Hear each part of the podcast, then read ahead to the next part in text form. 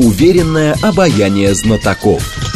Тех, кто может заглянуть за горизонт. Они знают точные цифры и могут просчитать завтрашний день. Умные парни вновь и вновь выходят в прямой эфир, чтобы многое нам объяснить. Программа предназначена для лиц старше шестнадцати лет. пятнадцать ноль шесть, столица. Радиостанция «Говорит Москва». У микрофона Евгения Волгина. Всем доброго дня. Наш умный парень сегодня Илья Гращенков, гендиректор Центра развития региональной политики. Здравствуйте, Илья. Здравствуйте. Наши координаты семь три семь три девять четыре восемь, телефон, смски плюс семь девять два пять восемь восемь восемь восемь девять четыре восемь, телеграмм для ваших сообщений «Говорит Москобот». Смотреть можно в YouTube-канале «Говорит Москва». Стрим там продолжается. Давайте с ВЦИОМа свежего начнем. Сегодня прям много опросов было, но я вот один выделила. За последние два года убежденность россиян в наличии у высшего руководства долгосрочной стратегии значительно укрепилась. Доля разделяющих эту позицию выросла с сорока до пятидесяти семи процентов за рассматриваемый период. Об отсутствии такой стратегии заявил двадцать один процент опрошенных, что на восемь процентов меньше, чем двумя годами ранее. Мнение, что страна следует четко намеченному плану, широко распространено и в окружении. У россиян, как утверждает каждый второй, большинство его родных, друзей и знакомых считают, что у России есть долгосрочная цель и ясное направление развития — пятьдесят два процента. А, то есть люди что-то уловили или люди пытаются сами себе объяснить, как бы создать некий базис безопасности просто внутри и пытаются, ну, есть такой психологический прием, надо что-то себе объяснить, чтобы было более понятно, потому что неизвестность рождает тревогу. И когда столько всего неизвестного, кажется, что это один большой план. Ну, вообще, мне кажется, ВЦИОМ не докрутил. Надо Почему? было еще опросить людей, собственно, в чем этот план и стратегии. Тогда бы государство, наконец, может быть, само бы поняло, да, в чем, собственно, ее план состоит. Но это же, я иронию слышу в вашем голосе. Слушайте, но когда у нас появился план Путина в две тысячи седьмом, по-моему, да, если не ошибаюсь, вот возникла идеологема такая, план Путина, план Путина, победа России. Не помню, не помню. Ну, по-моему, на выборах, да, по-моему, две тысячи седьмого. И, собственно, тогда люди задались вопросом, собственно, в чем план. Вот. И план постоянно, естественно, менялся, поскольку, как известно, Путин не стратег, а тактик. Да, вот. И действительно, про стратегию у нас всегда размышляют как бы неохотно. Ну, типа, есть Китай, там, который пятитысячелетними какими-то периодами, да, там, действует, да, мыслит. Ну, у них традиция да, такая. Да, есть там вот скучные европейцы, которые, значит, тоже там что-то вот уже все там расплавили. У них конец истории по Фукуяме, да, там. Вот, а есть такие веселые русские, у которых, как бы, ну... План меняется, как там в анекдоте, да, там, пока враг узнает, какая у нас местность, уже. да, мы ее там меняем, эту местность, причем вручную, да, лопатками. Вот. И у нас всегда была такая же история действительно с планированием, то есть всегда мы отличались тем, что нас невозможно предугадать, потому что мы сами не знаем, что мы будем делать в следующую минуту. Вот. У нас действительно как бы ловкие тактические ходы, угу. потому что Россия очень маневрена, да, в любых своих... У нас такой вот этот наш мягкий автократизм, он позволяет очень быстро действительно как бы... Еще со времен Советского Союза, я что-то сыплю анекдотами, но тем не менее, помните, был такой анекдот, что может ли змея сломать себе э, позвоночник? Может, если будет колебаться вместе с линией партии. То есть еще вот в советское время, да, все привыкли к тому, что линия партии может действительно вот меняться там на девяносто градусов, да, вот. И сейчас, да, такая же традиция там со всеми этими uh-huh. Эрдоганами и ножами в спину, когда там сегодня нож в спину, завтра друг, завтра. Вот, поэтому, возвращаясь к, к плану, э, ну, действительно, какой-то глобальной стратегии у России нет. Она была, как представлена Россия двадцать двадцать, если помните, такая была стратегия. Потом Значит, цели появились. Вот, потом двадцать двадцать да. стало двадцать тридцать. двадцать тридцать, да. Сейчас уже мыслят про двадцать сорок. Угу. Вот, и, конечно, есть, наверное, какие-нибудь уже двадцать шестьдесят. Ну, как глобальная стратегия, сейчас уже глобальная стратегия выжить. Глобальная стратегия сохранить целостность, глобальная стратегия укрепить безопасность, ну вот она глобальная стратегия. Ну, я бы сказал, Наверное. что нет, но есть некая глобальная стратегия, конечно, которую тоже берет в две тысячи седьмом, как план Путина, mm-hmm. да, и путинская так называемая мюнхенская речь, которая, ну, уже тогда, как бы, да, была такой целью, типа, немножечко отойти от Запада. Ну, то есть сначала мы хотели немножечко отойти, да, и получить какого-то суверенитета, но в дружбе. А, а сейчас мы дошли, да, до такого, что, типа, вообще, как мы не хотим быть Западом, мы хотим быть теперь... с кем-то другим, вот, то ли с Китаем, то ли с глобальным таким движением неприсоединения, там, да. То ли сами по себе вообще. Вот есть БРИКС, да, да. в БРИКС еще хотят тридцать стран войти, там кого только нет, и Афганистан, и Иран, и Нигерия, и там, значит, страны Южной Америки. То есть и Россия такая лидер плохишей в этом плане, да, такие вот. Но это наше понимание БРИКСа, да. вот в чем дело. Это же наше понимание, да. что кто к нам присоединяется, значит, это фронт к Западу, но это тоже не совсем верно.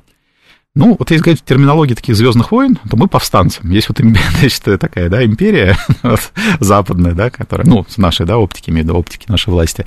Есть такая вот Россия повстанческая, да, которая вот действительно, она контркультурна. Она, то есть план и стратегия как раз в том, что mm-hmm. мы идем вслепую в какую-то сторону вот эту, отрывающую нас от западной цивилизации, капитализма, там вот... инклюзивного, да, там, швабовского, там, и прочего. Мы, то есть... мы же, я прошу прощения, мы же в том-то и дело, мы не отрываемся от капитализма.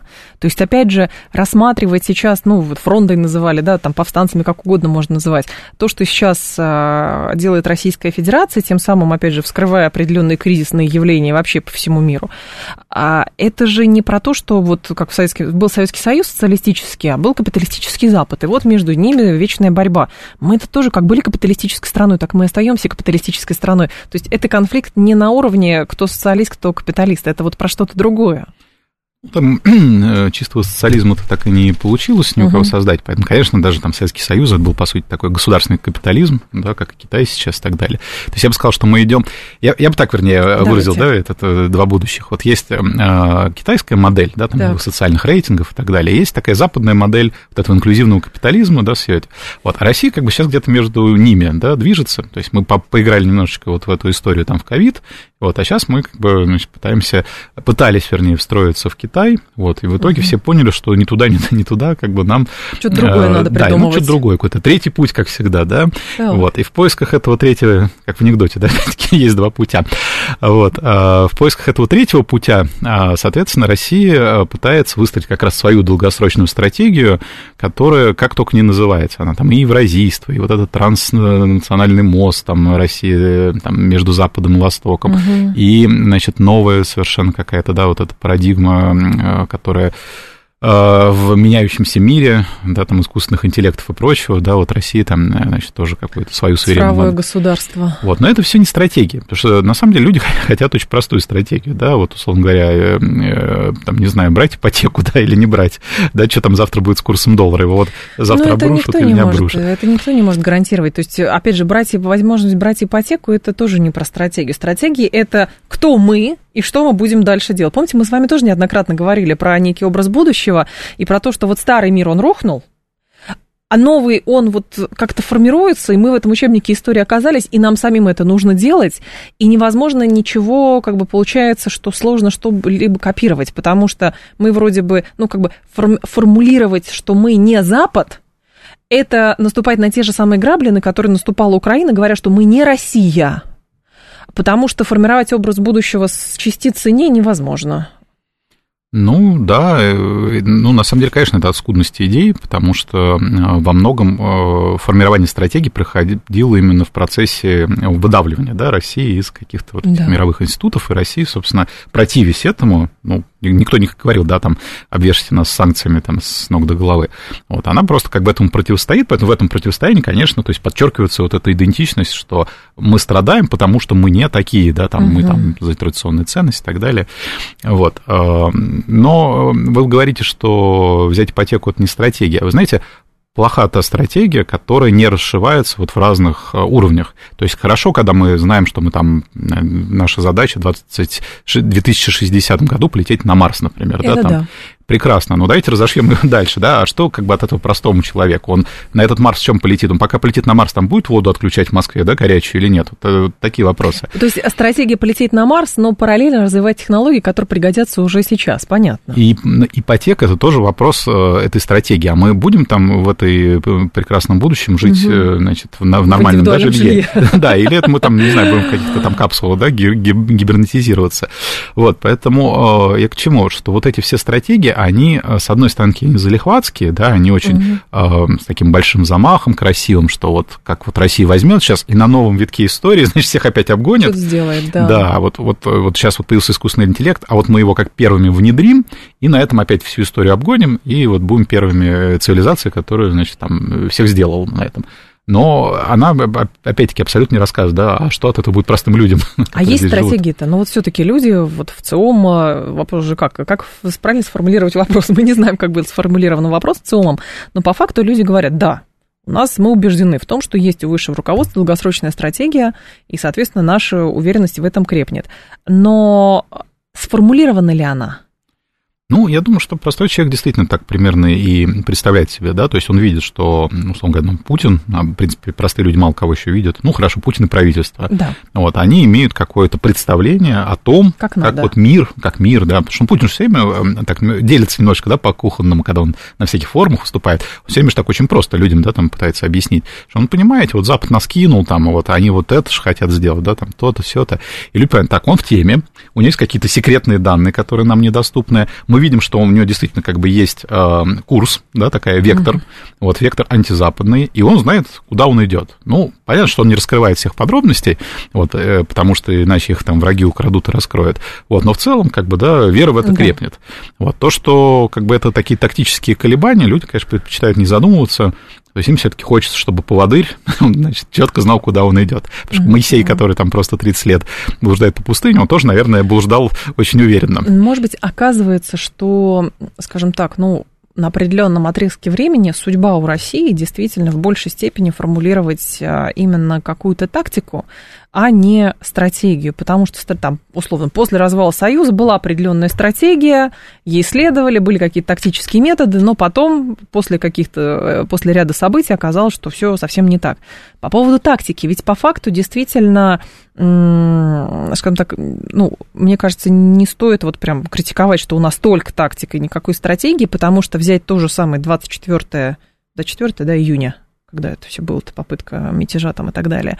Ведь по факту действительно решение было принято с точки зрения большинства, а логичным, потому что уже за эти сутки, пока эти колонны продвигались, все себе нарисовали сценарий, что дальше будет, но по факту не произошло ничего того, из что люди нарисовали. Это как раз демонстрация того, что тактика во многом срабатывает в большей степени, чем определенная стратегия. То есть Путина рисовали одним образом, реакцию его рисовали одним образом, а оказалось все с точностью до наоборот.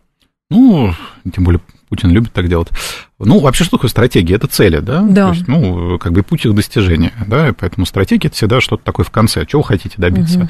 Вот. И, кстати, это большая проблема вообще российской политики, что у нас политику стратегии во многом заменили. То есть у нас политика – это как раз, да, вопрос вот этого постоянного смещения фокусов, да, там, договоренности и так далее. А у нас, наоборот, такие четкие стратегии, да, ну, международные, прям мы хотим там добиться от того, чтобы нас сняли санкции. Это цель, цель. Значит, стратегия, стратегия. Так. А тактика, да, она, собственно, как бы, мы хотим, чтобы нас доби... сняли санкции, но вот не получилось, поэтому давайте мы, раз уж нас там обвешали, мы там с Ираном задружимся, вот, или Афганистан признаем там, ну, то есть вот это уже, да, тактическая расшивка этих да. стратегий. Вот, и когда вы говорите про Пригожина, ну, да, это же как бы та же самая примерная история, то есть в чем была цель, а, да, чтобы в ВСВО участвовал очень мобильный э, тип высоко войск. Высококвалифицированный отряд, да. Ну, который как бы в армии такой не потянет, потому что у них там тендеры, туда-сюда, там это, а тут как бы наняли людей, деньги кэшом, там все, вот. Это была цель. Вот. А потом неожиданно вдруг выяснилось, что такие формирования, они вот имеют свойство, да, так сказать, не всегда быть управляемыми. Угу. Вот. И как это тактически, да, решать эту проблему? Ну, вот, соответственно, там все было решено тактически. То есть вплоть до ухода батьки Махно в Белоруссию, значит, на, на закатном солнце. Это же была такая очень странная история. Кинематографичная. Да. Да. Вот. Поэтому, возвращаясь к ЦИОМу, что они там формулируют, вот, Егор, было бы интересно опросить людей, что действительно они предполагают в качестве... Это что, что они стратегия. Ну, да, убежденность россиян в наличии выше в руках долгосрочной стратегии. Да, да, да. Что вот россияне-то считают? Что, может быть, они вообще что-то другое. Вообще слово стратегия, оно же как бы не совсем русское, да, такое. Мне кажется, вообще, ну, слова... А как надо, да. Ну, правильно, как бы, что будет понятно. Это чтобы... такой символический вопрос, да, такой, вот что вкладывает. Вот это тоже... Вот вообще очень интересно. То есть, если ты, например, спросишь россияне, ты типа, ну, чё, как? Вот. Да, он, нормально. В принципе, нет, ну, в принципе, нет, ну, как бы, чё как, это как бы тебе как раз расскажут, чё как. Он скажет, вот, ну, а да. Стратегия, ну, потом выяснится, что как бы кто-то считает, что стратегия, это, например, там, не знаю, чтобы это США не было, там, например, такая стратегия, да, там, я не знаю, еще что-нибудь. Вот, поэтому интересно. Я бы на месте в ЦИОМ провел не только количественный, но и качественный какой-то mm-hmm. опрос. Вот, потому что, мне кажется, государство сейчас тоже находится в поиске какой-то и- иде- идеологии, идентичности, вот, и, ну, наверное, они людей опрашивают, но... А почему, ну, скажем так, вот полтора года после начала специальной военной операции, соответственно, полтора года под усиленными рекордными санкциями, потому что и до этого вводили, но это было ничто по сравнению с тем, что есть. Полтора года – это много или... недостаточно пока что, чтобы сформулировать определенные... определенную стратегию и ее представить. Потому что, ну, так или иначе, общество все равно будет э, тормошить э, руководство страны вопросом, а что дальше-то? Или как? Или день прожил, слава богу. Ну, во многом, да, потому что, ну, я имею в виду день прожил, слава uh-huh. богу, потому что, ну, действительно, логика-то сейчас немножечко такая. Мы мечемся, да, и пытаемся куда-то встроиться, какой-то действительно новый мировой порядок, новые технологические цепочки, вот при этом не имея главного базы. То есть Россия очень большая недостатка каких-то базовых вещей, ну, например, там, базовых технологий, да, и, ну, как, собственно, да, сейчас происходит, например, там, с автопромом, да, который ну, да. все равно, конечно, вынужден, там, китайский, но пытается как-то, да, мы выдавать за э, свой, вот, э, поэтому как, какая может быть здесь, например, цель, вот, например, если мы хотим долгосрочно развивать технологии, mm-hmm. да, то мы должны перестроить, там, коренным образом вот эту саму, как бы, там, экономический подход, надо финансировать, там, большое количество... Ну, в общем, сложная большая система. Конечно. Вот. А как это решается? Да, это решается какой-нибудь приклеением шильдика. Все, что-то покупаете, переклеите на него да. российский. Это говорит, ну вот видите, как бы есть же российские Причем технологии. Причем шильдик тоже в Китае сделан. ну, вот. Поэтому, да. ну вот какая стратегия, да? Ну, то есть, э, я не вижу пока, например, такой стратегии, чтобы Россия прям реально собиралась все перестраивать, там, не знаю, э, чтобы избежать ошибок прошлого, да, и, например, там, через двадцать лет иметь свой мощный там, технологический корпус.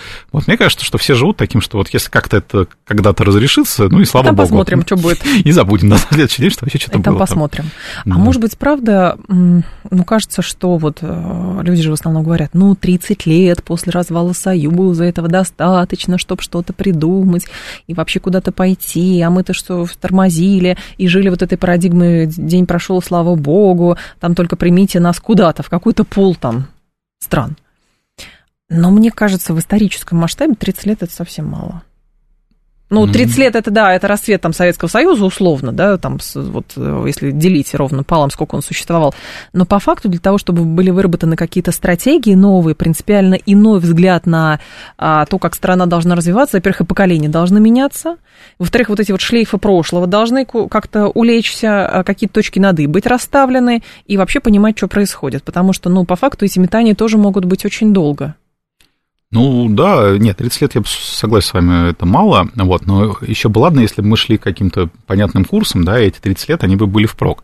А на самом деле мы за тридцать лет сделали такой, как бы, разворот на триста шестьдесят градусов. И оказались в той же точке, в которой Да, и мало того, были. Как бы с такими мифами, да, что, ну, может быть, кто-то, да, так сказать, не согласится, поэтому моя личная, да, там, точка зрения, миф, что, да, там, прям вот Советский Союз был суперуспешное государство, вот просто вот, только вот теория заговора, да, которая там, значит, все разрушила, разрушила, да, со всеми этими дефицитом искусственно созданным, значит, вот там Горбачевым, агентом Запада и так далее, вот, ну, а когда начинаешь изучать, действительно, как бы вот эту саму экономику, понятно, что планирование и постоянная борьба, да, с излишками просто потому что они не вписываются, да, там, в эту структуру, uh-huh. как я там для себя просто объясняю, да, там вот эти центнеры галош, да, которые-то, вот, то есть страна, конечно, требует рыночной экономики, которая регулируется рынком, да, и рынок – это, естественно, как бы живой организм, вот, а все эти планы и госпланы, они, конечно, это попытка вот сверху, да, там, какими-то нитями руководить очень сложной запутанной системой,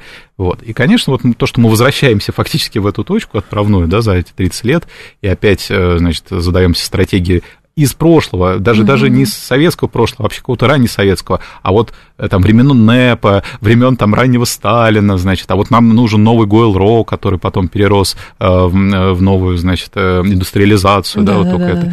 То есть у нас вообще ничего нового своего. То есть вот где эти, э, э, ну, даже Запад, как вы не ругаете, он что, все изобрел свой этот инклюзивный капитализм хотя бы. Ну, есть стратегии, есть. Там есть там Китай со своим там вот этой сложной системой, там один Китай, там три пути, там еще что-то. что-то такое. Uh-huh. Вот. А есть Россия, которая вот, значит, ничего не нашла в будущем и решила вечно вглядываться в прошлое. Вот. И такая стратегия, она, конечно, дорого, ну, дорого может обойтись, потому что постоянно вглядывание в прошлое, это, конечно, путь исключительно в регресс. То есть мы до сих пор там пытаемся найти какие-то ответы на, или как это, ключ от двери в будущее. Ну, раньше было лучше, это же такая прям идея, да, там, витающая в воздухе. На самом деле, большинство сегодня видит идеал как бы в неком советском прошлом, только у каждого это советское прошлое разное. Своё, конечно. То есть кто-то видит там в тридцатых годах, кто-то видит там в шестидесятых, кто-то в семидесятых, кто-то там даже в восьмидесятых там перестройки. Но проблема просто упирается в то, что тогда эти люди, которые видят в этом идеал существования, они просто тогда были молоды, а сейчас нет. Ну, а с другой стороны, выросло поколение, которое уже как бы мифом, да, своих родителей, оно как бы сформировало... Питается. Вот. А потом сколько вышло фильмов про счастливый Советский Союз. Даже «Чебурашка», вот, когда смотришь, там какой-то такой, да, вот форма такого идеализированного совка, там какое-то вот это мороженое такое. Ну, на самом деле, действительно, есть какой-то миф о таком теплом ламповом советском. Хрестоматия, хрестоматия. Вот, да, игра вот эта вышла, да, там, забыл, как называется. Вот. В общем, да, и это действительно формирует уже у нового поколения, вот, действительно, ну, как, наверное, у американцев, у них же тоже как бы вот есть вот это «Make America Great Again», uh-huh. да, тоже опо, ну, как бы миф о пятидесятых, шестидесятых, типа как в тарантинских фильмах ездят на больших машинах, значит, едят вкусные большие бургеры, а все это выродилось вот в эту обамовщину, да, такую там. Странную какую-то. Вот, да. Ну, то есть, получается, что тот кризис целеполагания, который возник в нашей стране, он еще усугубляется тем, что, в принципе, какая-то переоценка происходит вообще по всему миру. Ну, конечно, мир вступил и нам сложно, в какую-то новую фазу. Ребят, там... подскажите, а как, как правильно-то? А у вас тоже какой-то жуть какая-то творится, и вот у этих тоже непонятно, что творится, и на кого ориентироваться? Видимо, выиграет тот, кто сформулирует какой-то образ будущего и четкий путь нарисует. Вот дорога из желтого кирпича, она приведет нас в изумрудный город. Ну, на самом деле, все это объясняют там просто, типа, крахом глобализма, что вот не прижилась ну, эта да. концепция, давайте вот как-то ее там развалим на какие-то там части. Ну, окей, ладно, допустим, вот, но это никак не отменяет других каких-то стратегий жизненных, да, то есть, угу. ну, хорошо, не глобализма, допустим, там пять каких-то полюсов. Вот дальше-то что? То есть, это как бы производственные полюса, это идеологические полюса, то есть, о каких целях мы говорим? Мы, например, хотим построить очередной социализм в отдельно взятой стране, или мы хотим как бы, да, как интернационал сделать новую какую-то там социалистическую революцию, или мы хотим да. какой-то свой там справедливый вид капитализма вырастить, да, такой, где сколько потопал, столько полопал. Вот. То есть, на самом деле, очень большая такая сетка пути, расхождения этих путей, вот. Но самое интересное, что, в принципе, к ним абсолютно э, аморфно относятся сами люди. То есть невозможно... Вот, вот, вот Пегой, мне очень интересно, что человек подразумевает по, при опросе, да, когда он говорит, что есть стратегия, Стра- ага. вот сам-то он чего хочет. Вот, вот если каждого из них посадить и сказать, вот вы конкретно чего хотите от жизни. Потому что это будут совершенно же разные. То есть он, с одной стороны, воспроизведет какую-нибудь картину мира, что там, например, было хорошо в Советском Союзе, там скажет, что детям он хочет, чтобы гордиться они за страну, были, скажет... Ну да. да, но он зато захочет, чтобы дети были там успешные, свободные, чтобы они могли... Выплатить там... ипотеку, кстати, он захочет точно совершенно. Да, потому что, например, Советский Союз э, при всем, да, там, э, мифе, ну, все помнят, что был, конечно, колоссальный дефицит всего, чего только можно. Вот это как, начиная с «Мастера Маргариты» Булгакова, да, там, когда писатели дрались за дачи и квартиры, mm-hmm. так и до конца восьмидесятых они там уже дрались за курицу. Вот. И, конечно, дефицит – это то, что, наверное, всех отпугивает всегда от образа Советского Союза, потому что есть как бы такой некий вот этот, да, духовно-нравственный, да, что вот так вот было хорошо, вот, но при этом все вспоминают, что там ни машин, ни квартиру купить было нет, нельзя. Ну, как это говорят, зато мы жили счастливо. Вот. Хотя, казалось бы, вот если сейчас лишить а, людей тех благ экономических, которых достигла Российская Федерация за последние десятилетия, вот как тогда будет? Как тогда будет? Тоже большой вопрос. С нами Илья Гращенков, гендиректор Центра развития региональной политики. Сейчас информационный выпуск, потом еще про идеологию поговорим и про, в общем, скандал вокруг Воложа, тоже бывшего гендиректора, основателя Яндекса. Очень много всего там интересного. Уверенное обаяние знатоков. Тех, кто может заглянуть за горизонт. Они знают точные цифры и могут просчитать завтрашний день. «Умные парни». пятнадцать тридцать шесть, столица, программа «Умные парни». У микрофона Евгения Волгина. Продолжаем. Илья Гращенков с нами, гендиректор Центра развития региональной политики. Пытаемся сформулировать в очередной раз уже образ будущего и так далее, но я не теряю надежды, что в какой-то момент все-таки это все будет сформулировано, и мы поймем, что, куда и как, надолго и насколько... И вообще, что, чего ждать от будущего этого. А, стрим в Ютубе у нас тоже продолжается, канал «Говорит Москва». И в вопросе, когда говорят про будущее, сразу возникает идеи там, у парламентариев, наверное, давайте идеологию какую-нибудь придумаем. Вот у нас Конституция без идеологии, а это то, что нам мешает. Вот будет у нас какая-то идеология прописана, а будет сразу хорошо, мы сразу станем редками, будем служить какому-нибудь культу и пойдем дальше. Вот. Кто-то сразу какие-то философские идеи предлагает. И вот постоянно Александр Дугин выступает с какими-то идеями, но в последнее время у него все очень такое, в принципе, было мрачно. И сейчас мрачно. Нужны репрессии, какие-то посадки нужны. Последний из его слов, кто просто либерал, тот готовится к государственной измене. Возникает вопрос, кому нужна такая философия? Или никому не нужна она? Ну, Дугин, как мне кажется, он ну, как бы так себе философ, да, потому что это, конечно, там, в основном переработанные идеи, там... В общем, Дугин скорее панк, чем философ, вот, поэтому у нее как бы идеи такие панковские, да, вот связаны как раз с тем, что шокировать, все должны, в общем, да, всех шокировать. Слушай, ну это же одна тусовка, вот там Курехин, как бы эн бэ пэ, помните, как Курехин, он там гнал про Ленина грипп, там, значит, вот это, ну, вот, ну Дугин, в принципе, корнями откуда-то оттуда, вот, и, конечно, там вот этот налет философичности, там он в некотором роде появился, вот, но по большому счету те идеи, которые сегодня, да, он озвучивает именно как такие некие политические. Да, это же из, обра- из области как раз политологии больше, там, или даже а, парламентаризма. Давайте сажать, давайте там а, репрессии какие-нибудь, а не про какую-то философию. Ну да, если их уж мягко называть, ну там все, все догадаются, о чем речь, да, угу. Это можно назвать так мягко итальянским корпоративизмом, да, там тридцатых годов, ну те идеи, которые, да, все эти чернорубашечные такие, по сути, да, и, конечно, они угу. опираются на вот эту русскую национальную идею, на некую связь с такой вот хтонической, да, Русью, вот, и, собственно, как бы они уж приходят к очень печальному выводу, да, то есть о том, что, в принципе, русские рождены для такой, ну, для смерти, по большому счету. То есть дугинская идея, она такая скорее не позитивная. Для величия, для величия, но величие, которое достигается в страданиях, вот так примерно. Ну, нет, почему? Это же, у него же как-то называется это катихон, да, вот это катихон, это же, собственно, последние дни. То есть я так понимаю, что некая база в том, что, в принципе, мир идет к последним дням, и как бы, ну, будущего не будет. То есть mm-hmm. не, не по Фукуяма то, что как бы оно закончилось теперь, а просто как бы, да, то есть то ли там мир сгорит в какой-нибудь там ядерной войне, то ли а, просто как бы это будет такой мир, который уже там, да, Проханов его сформулировал как такой, по-моему, мир народа Бурундука, где вот, значит, все такие по норам окопались mm-hmm. и выживают в этих норах, ну, такой сумеречная вот зона. Вот, поэтому, конечно, конечно, потенции в этом нет. Это такая дремучая архаика, вот, естественно, все эти запросы на репрессии, они как раз и базируются э, с той точки зрения, что э, другие... Есть эти запросы, прошу прощения, за... мне кажется, что просто вот подобного рода измышления, они, ну, рождаются просто вот, ну, у человека стиль мышления такой, и, соответственно, он это э, опубличивает. Вот, там, ну, книги пишут, но в телеграм-каналы пишут и так далее. То есть нет, честно говоря, ощущения, что у самого государства через общество есть э, запрос на философию подобного рода, что там мы все умрем рано или поздно, э, там ядерный огонь, там еще что-то, ужас, кошмар, э, сажать в тюрьму, пороть, карать, ну что-то такое. Ну, на самом деле, там как бы такое, получается, два слоя, да, эта да. история. Значит, первая, она как раз в популярных идеях, которые, например, озвучивал Пригожин, когда шел маршем на Москву. Это был, помните, марш справедливости он назывался. Угу. Вот, и он в чем состоял? Что давайте там типа Рублевку пошатаем, там, то есть пятое-десятое. И озлобленные люди, многие из которых действительно как бы из-за расслоения жизни, ну, которые действительно не нравятся, что там одни жируют на яхтах, другие, значит, не могут в себе... В окопах. Да, угу. в окопах. Вот они, конечно, позитивно воспринимали идею справедливости. Но вторым как раз пластом лежит, как раз тоже Пригожином озвученная идея, говорит, ну, может быть, нам придется пожить какое-то время, как в Северной Корее.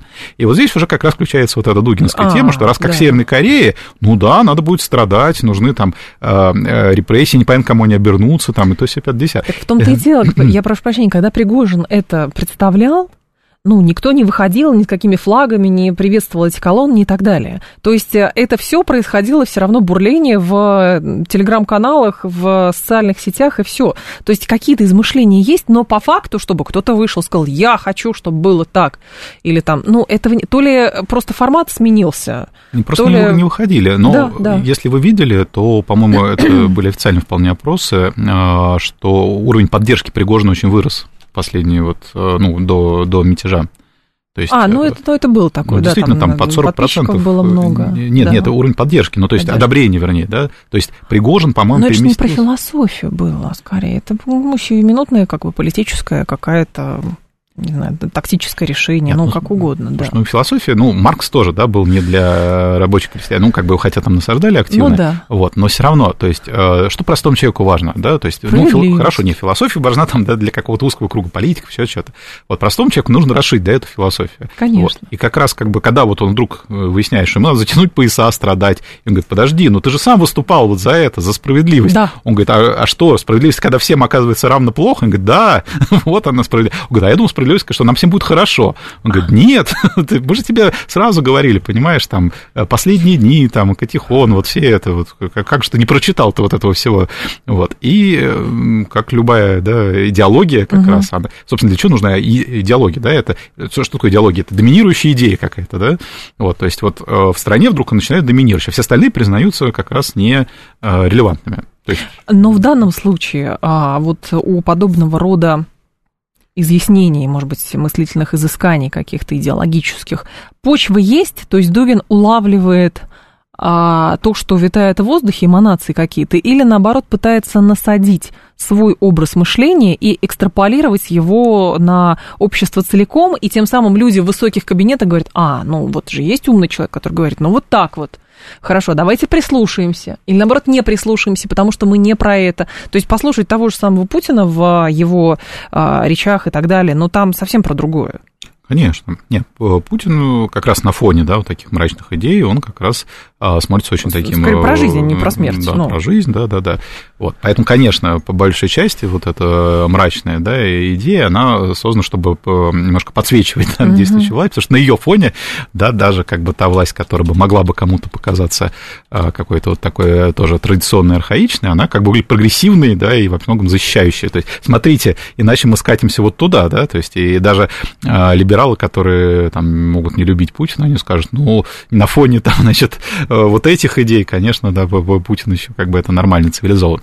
Вот. Но с другой стороны, конечно, идеи вот, вот такие, да, о смерти и прочем, они являются формирующими для элит, да, то есть вот этих О. вот элит, потому что, в принципе, что провозглашается? Это смена элит. Да? То есть, условно говоря, сегодня это какие-то западники, либералы, олигархи. Так. Вот. А, а дугиновская философия, она как раз заточена под то, что к власти должны прийти какие-то национальные элиты, силовики, опричники там какие-то. Помните, Они там... не выходили из, из элиты никуда. Да не, почему? Ну. Как раз у них, у них ничего нет, у этих опричников. А. Когда там, помните, Гойду орали на, у, у Кремля год назад, Охлобыстин, Охлобыстин, помните, а, выступал, орал Гойда, Гойда, ага. да, там, значит, вот при называют опричнину, как раз в этом как бы... Что такое опричнина? Да, это выведение большого куска, ну, там, не знаю, экономики, как хотите назовите, там, связи, в такое некое ручное управление, да, ну, там, государем или кем-то еще.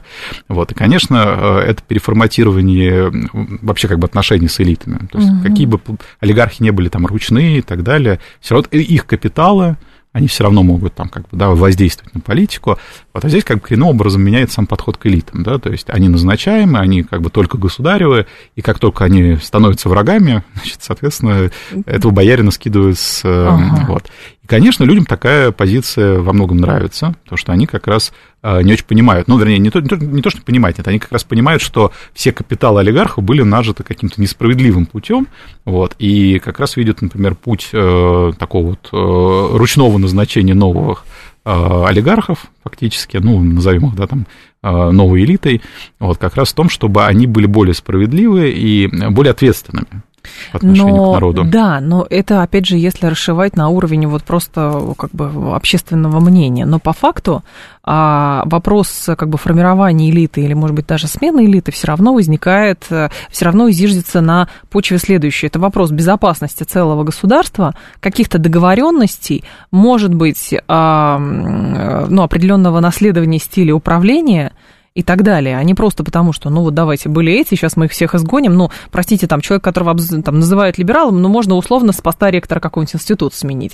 А когда речь идет о а, там, том, как управляется, кем управляется государство или там, кто заведует каким блоком в правительстве, здесь уже не про то, что там обвинить кого-то, то, что он либерал, ну, хорошо, а он, может быть, он исповедует какие-то ценности, но по факту он там хороший технический специалист, поэтому все, мне кажется, здесь гораздо сложнее. Yeah, ну, смотрите, либералов же поприжали сейчас до, собственно, Центробанка, да, то есть фактически последний либеральный такой, да, кусок. Последние либералы остались там. Да, и э, вот как видите, доллар сейчас активно да, дорожает по отношению к рублю. Это да. Сопротивляются либералы, думаете? Нет, ну как раз наоборот, Центробанку предъявляют, что а, а что ж ну вы, да. типа, опускаете доллар-то вот сейчас, когда там детей в школу надо готовить, цены же вырастут, вот, а на самом деле это же как раз концепция, то есть, да, зачем нужен слабый рубль? Как раз для того, чтобы сформировать сильную национальную экономику. В правительстве есть блок, который как раз хотел бы именно того, чтобы при дешевом рубле Россия была более конкурентной и, соответственно, запустить процессы да, такого как раз огосударствления экономики в некотором плане, вот, но при этом сохранение, конечно, и части рыночной. Да? Угу. Вот, но как раз им нужен вот этот дешевый рубль. Да? И они долго это продавливали, как раз либералы долго сопротивлялись этому. Вот сейчас вот продавили, и теперь как бы недовольны как раз вот этими, да, как бы, как бы либералами, да, оставшимися в Центробанке. Поэтому, конечно, вот мы с вами говорили о стратегии. Вот есть стратегия, да, развития национальной экономики. Вот она требует дешевого рубля. Ну, окей, да, вот пошли на это. Теперь, значит, люди недовольны тем, что там вырастут цены.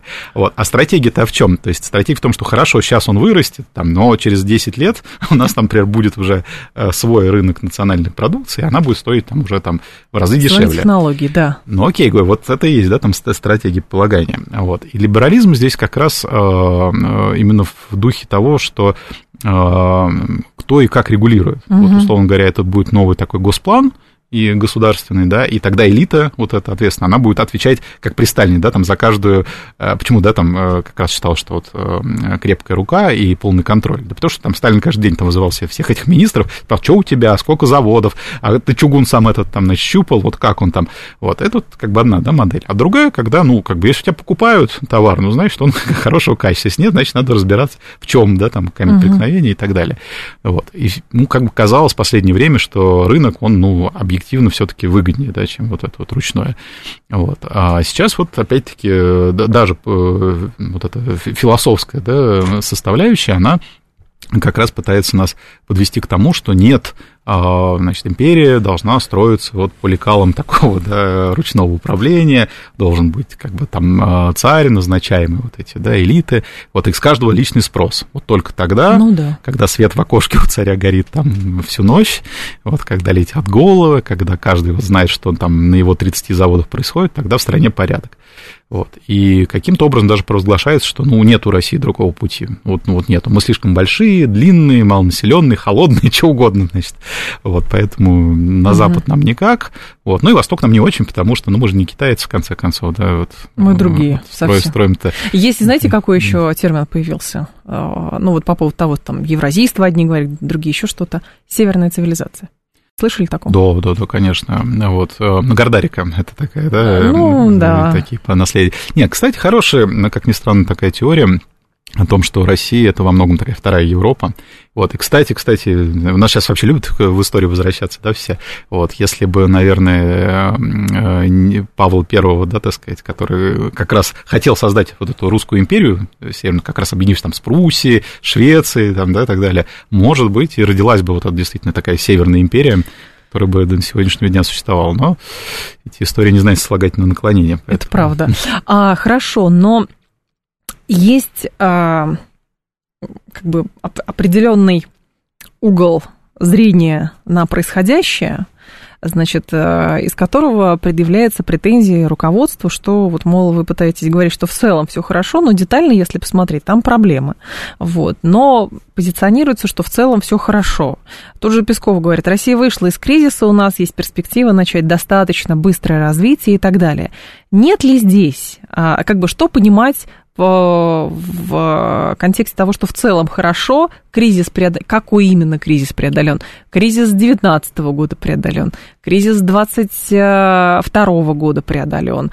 Какой именно преодолен, и самое главное, что такое быстрое развитие? То есть, как бы понятно, что у нас такая страна-подвиг, что мы вот напружинимся, что-то такое сделаем, человека в космос запустим, а потом, ну, немножечко вот эта инерция позволяет нам жить в этих лучах славы на протяжении, там, десятилетий. А сейчас-то про что?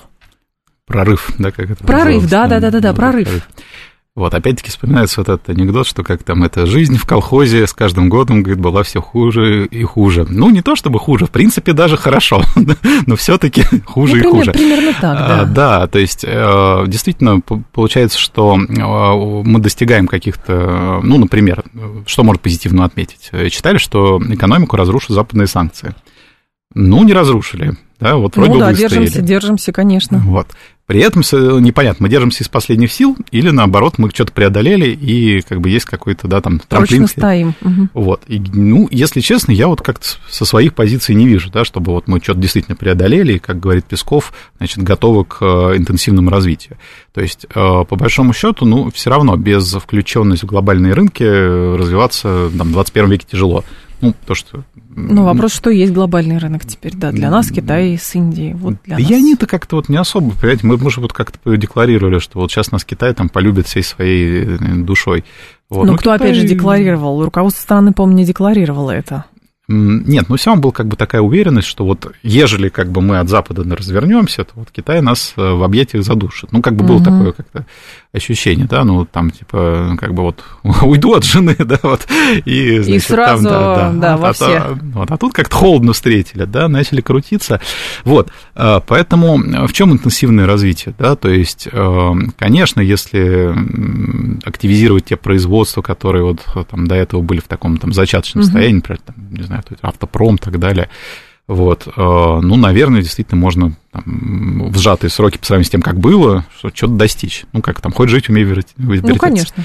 Вот, но при этом что-то я все не вижу. То есть вот уже сколько, да, полтора года, наверное, прошло, даже, ну, да, где-то полтора да, года полтора. С введения санкций, и мы по-прежнему просто об этом говорим, что вот сейчас-то мы, значит, начнем.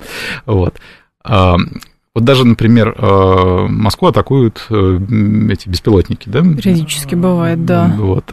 И вот очень интересную трактовку прочитал, что как бы век, когда беспилотники станут основной ударной силой во всем мире, мы сейчас испытываем беспрецедентный опыт, значит, борьбы с ними. Как нам, значит, повезло, что вот у нас есть такая возможность. Вот. Ну, слушайте, это как бы, да, этот, что, что значит, это надо было бы их придумать, если бы их не было, да. Вот. То есть я имею в виду, что такой подход, он, конечно, вот как бы санкции нам позволили, да, наконец, вот зажить полноценной жи- жизнью. Вот. Ну, это все равно как бы такое, скорее, да, самоуспокоение, да, что все, что не убивают, делает нас сильнее. Вот. Но, как тоже говорится, что нас не убивают, догоняется, пытается еще раз. Ну, да, американцы со своей стороны, европейцы пытаются дожать, докрутить санкции настолько, лишить возможности каких-то там параллельных схем, чтобы, соответственно, дожимать свою. Но, получается, сейчас речь идет о том, чья система окажется, окажется наиболее стойкой. То есть система как раз санкций политического, экономического давления, которые используют Соединенные Штаты везде, где можно и нельзя, и Европейского Союза, или же как раз вопрос адаптации к этому режиму, ну, как бы вот с обеих сторон.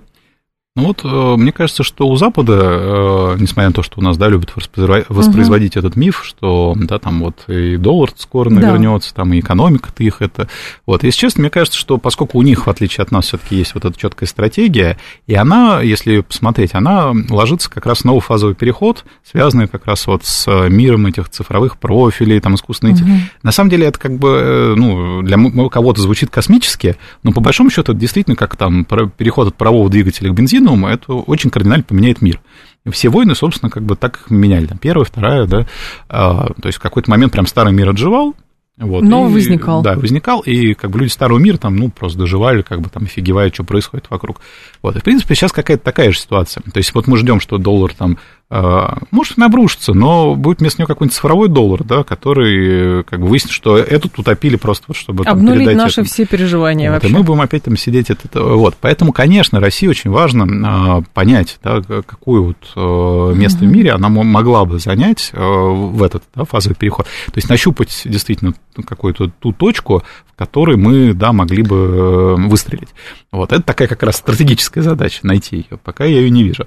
Вот, а если говорить про западные, да, у них действительно, как бы, они там все это просчитывают, и действительно мир, может быть, будет не такой радостный, да, как это там казалось из, там, не знаю, пятидесятых годов, когда всем казалось, что все будут ездить на больших машинах, жить в больших домах, там есть, вот, может быть, действительно, как бы, население растет, никуда не денешься, да, там есть действительно объективные проблемы там с водой, питанием и так далее, вот, и, конечно, такие стратегии, как там тот же инклюзивный капитализм, они эти проблемы решают, но решают для очень ограниченного круга людей, там вот это называемый золотой миллиард, вот, и, конечно, этот золотой миллиард должны работать другие менее развитые экономики. Вот, условно говоря, тут идет борьба, да, за то, что кто и как на эти экономики будет работать, или как бы будет свой какой-то, да, золотой миллиард, вот, и это стратегия, стратегия, вот, ну, мало просто объявить их, что, ну, мы можем сами сказать, что нет, Россия никогда не будет работать на это, у нас будет свой золотой миллиард, хорошо, как мы что это... Будем делать, да, что будем делать? Деле?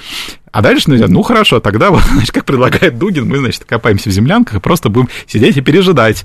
Значит, да, у нас тоже все будет не очень, но, по крайней мере, мы будем свободны и суверенны. Вот, возможно. А может и нет. Может быть, придется быть сателлитами какой-нибудь другой страны. Две с половиной минуты у нас остается, но история вокруг Воложа, конечно. Сложно было человеку, вроде уехал из России, теперь всячески пытается, ну, видимо, чтобы там с ним санкции какие-то сняли. И теперь а, ему предъявляют, что он ни в каком своем резюме не указал, что он основатель Я. Яндекса, стал писать, что он, значит, из Казахстана, хотя, по сути, из Советского Союза, раз уж на то пошло, и вот там израильские бизнесмены и так далее и тому подобное. И вот ему предъявили те люди, которые говорят, что он недостаточно кается. Другие ему предъявили, почему такую веху в своей собственной жизни ты, гражданин Волож, упускаешь, лишь бы с тебя эти санкции сняли. Все равно никакой пощады с той стороны не жди, только лишнее унижение. Про что это? Ну, это как раз про догматичность, да, двух картин мира. Одним угу. недостаточно, другим... Вот. На самом деле, если человек создал такую систему, как Яндекс, вот, а я считаю, что это лучший поисковик, лучшая такая экосистема, да, пока в мире, наверное, потому что, мне кажется, никакие гуглы не сравнятся, вот, то уж точно это позор, когда человек приходится выкручиваться ото всех, ну, вот, действительно, не признаю, где он там жил, что он сделал, да. Отказываясь. И те, кто его шеймит за то, что вот он там недостаточно кается, тоже это такая, такая искаженная картина мира, когда... Ну, это просто какая-то внутренняя злоба, да, которая э, распространяется на любого, кто... Ну, я не знаю, да, там... Ну, это как в этом анекдоте тоже, да, где там каждая релацирующаяся, пока следующая волна, она, значит, презрительно относится к предыдущей. К предыдущей, конечно, да. да. Вот, и вот это уже дошло до абсурда. Вот. И, ну, конечно, хотелось бы, чтобы в том числе и Россия, как та страна, могла бы, конечно, гордиться, да, тем, что в ней есть такие люди, которые могли создать Яндекс, вот, и очень плохо то, что в итоге, конечно, система была, да, растащена, да, и фактически развалилась, да, на большие куски по всему миру. Но вот эта догма «откажись, покайся за то, что ты имел какое-то дело с Россией», это какая-то ситуативная история или все-таки это тренд, который будет долго-долго в мире сохраняться? Там тридцать секунд осталось, как думаете? Я думаю, нет. Я думаю, это достаточно быстро все-таки забудется. В принципе, уже сейчас, угу. мне кажется, достаточно большая усталость. Вот если эту тему не подогревать, вот, то, конечно, она останется только в сердцах тех, кто наиболее обижен. Илья Гращенков был с нами, гендиректор Центра развития региональной политики. Илья, спасибо, ждем снова. Спасибо. Далее у нас информационный выпуск, потом Юрий Будкин. До завтра. С вами прощаюсь. Всем хорошего вечера.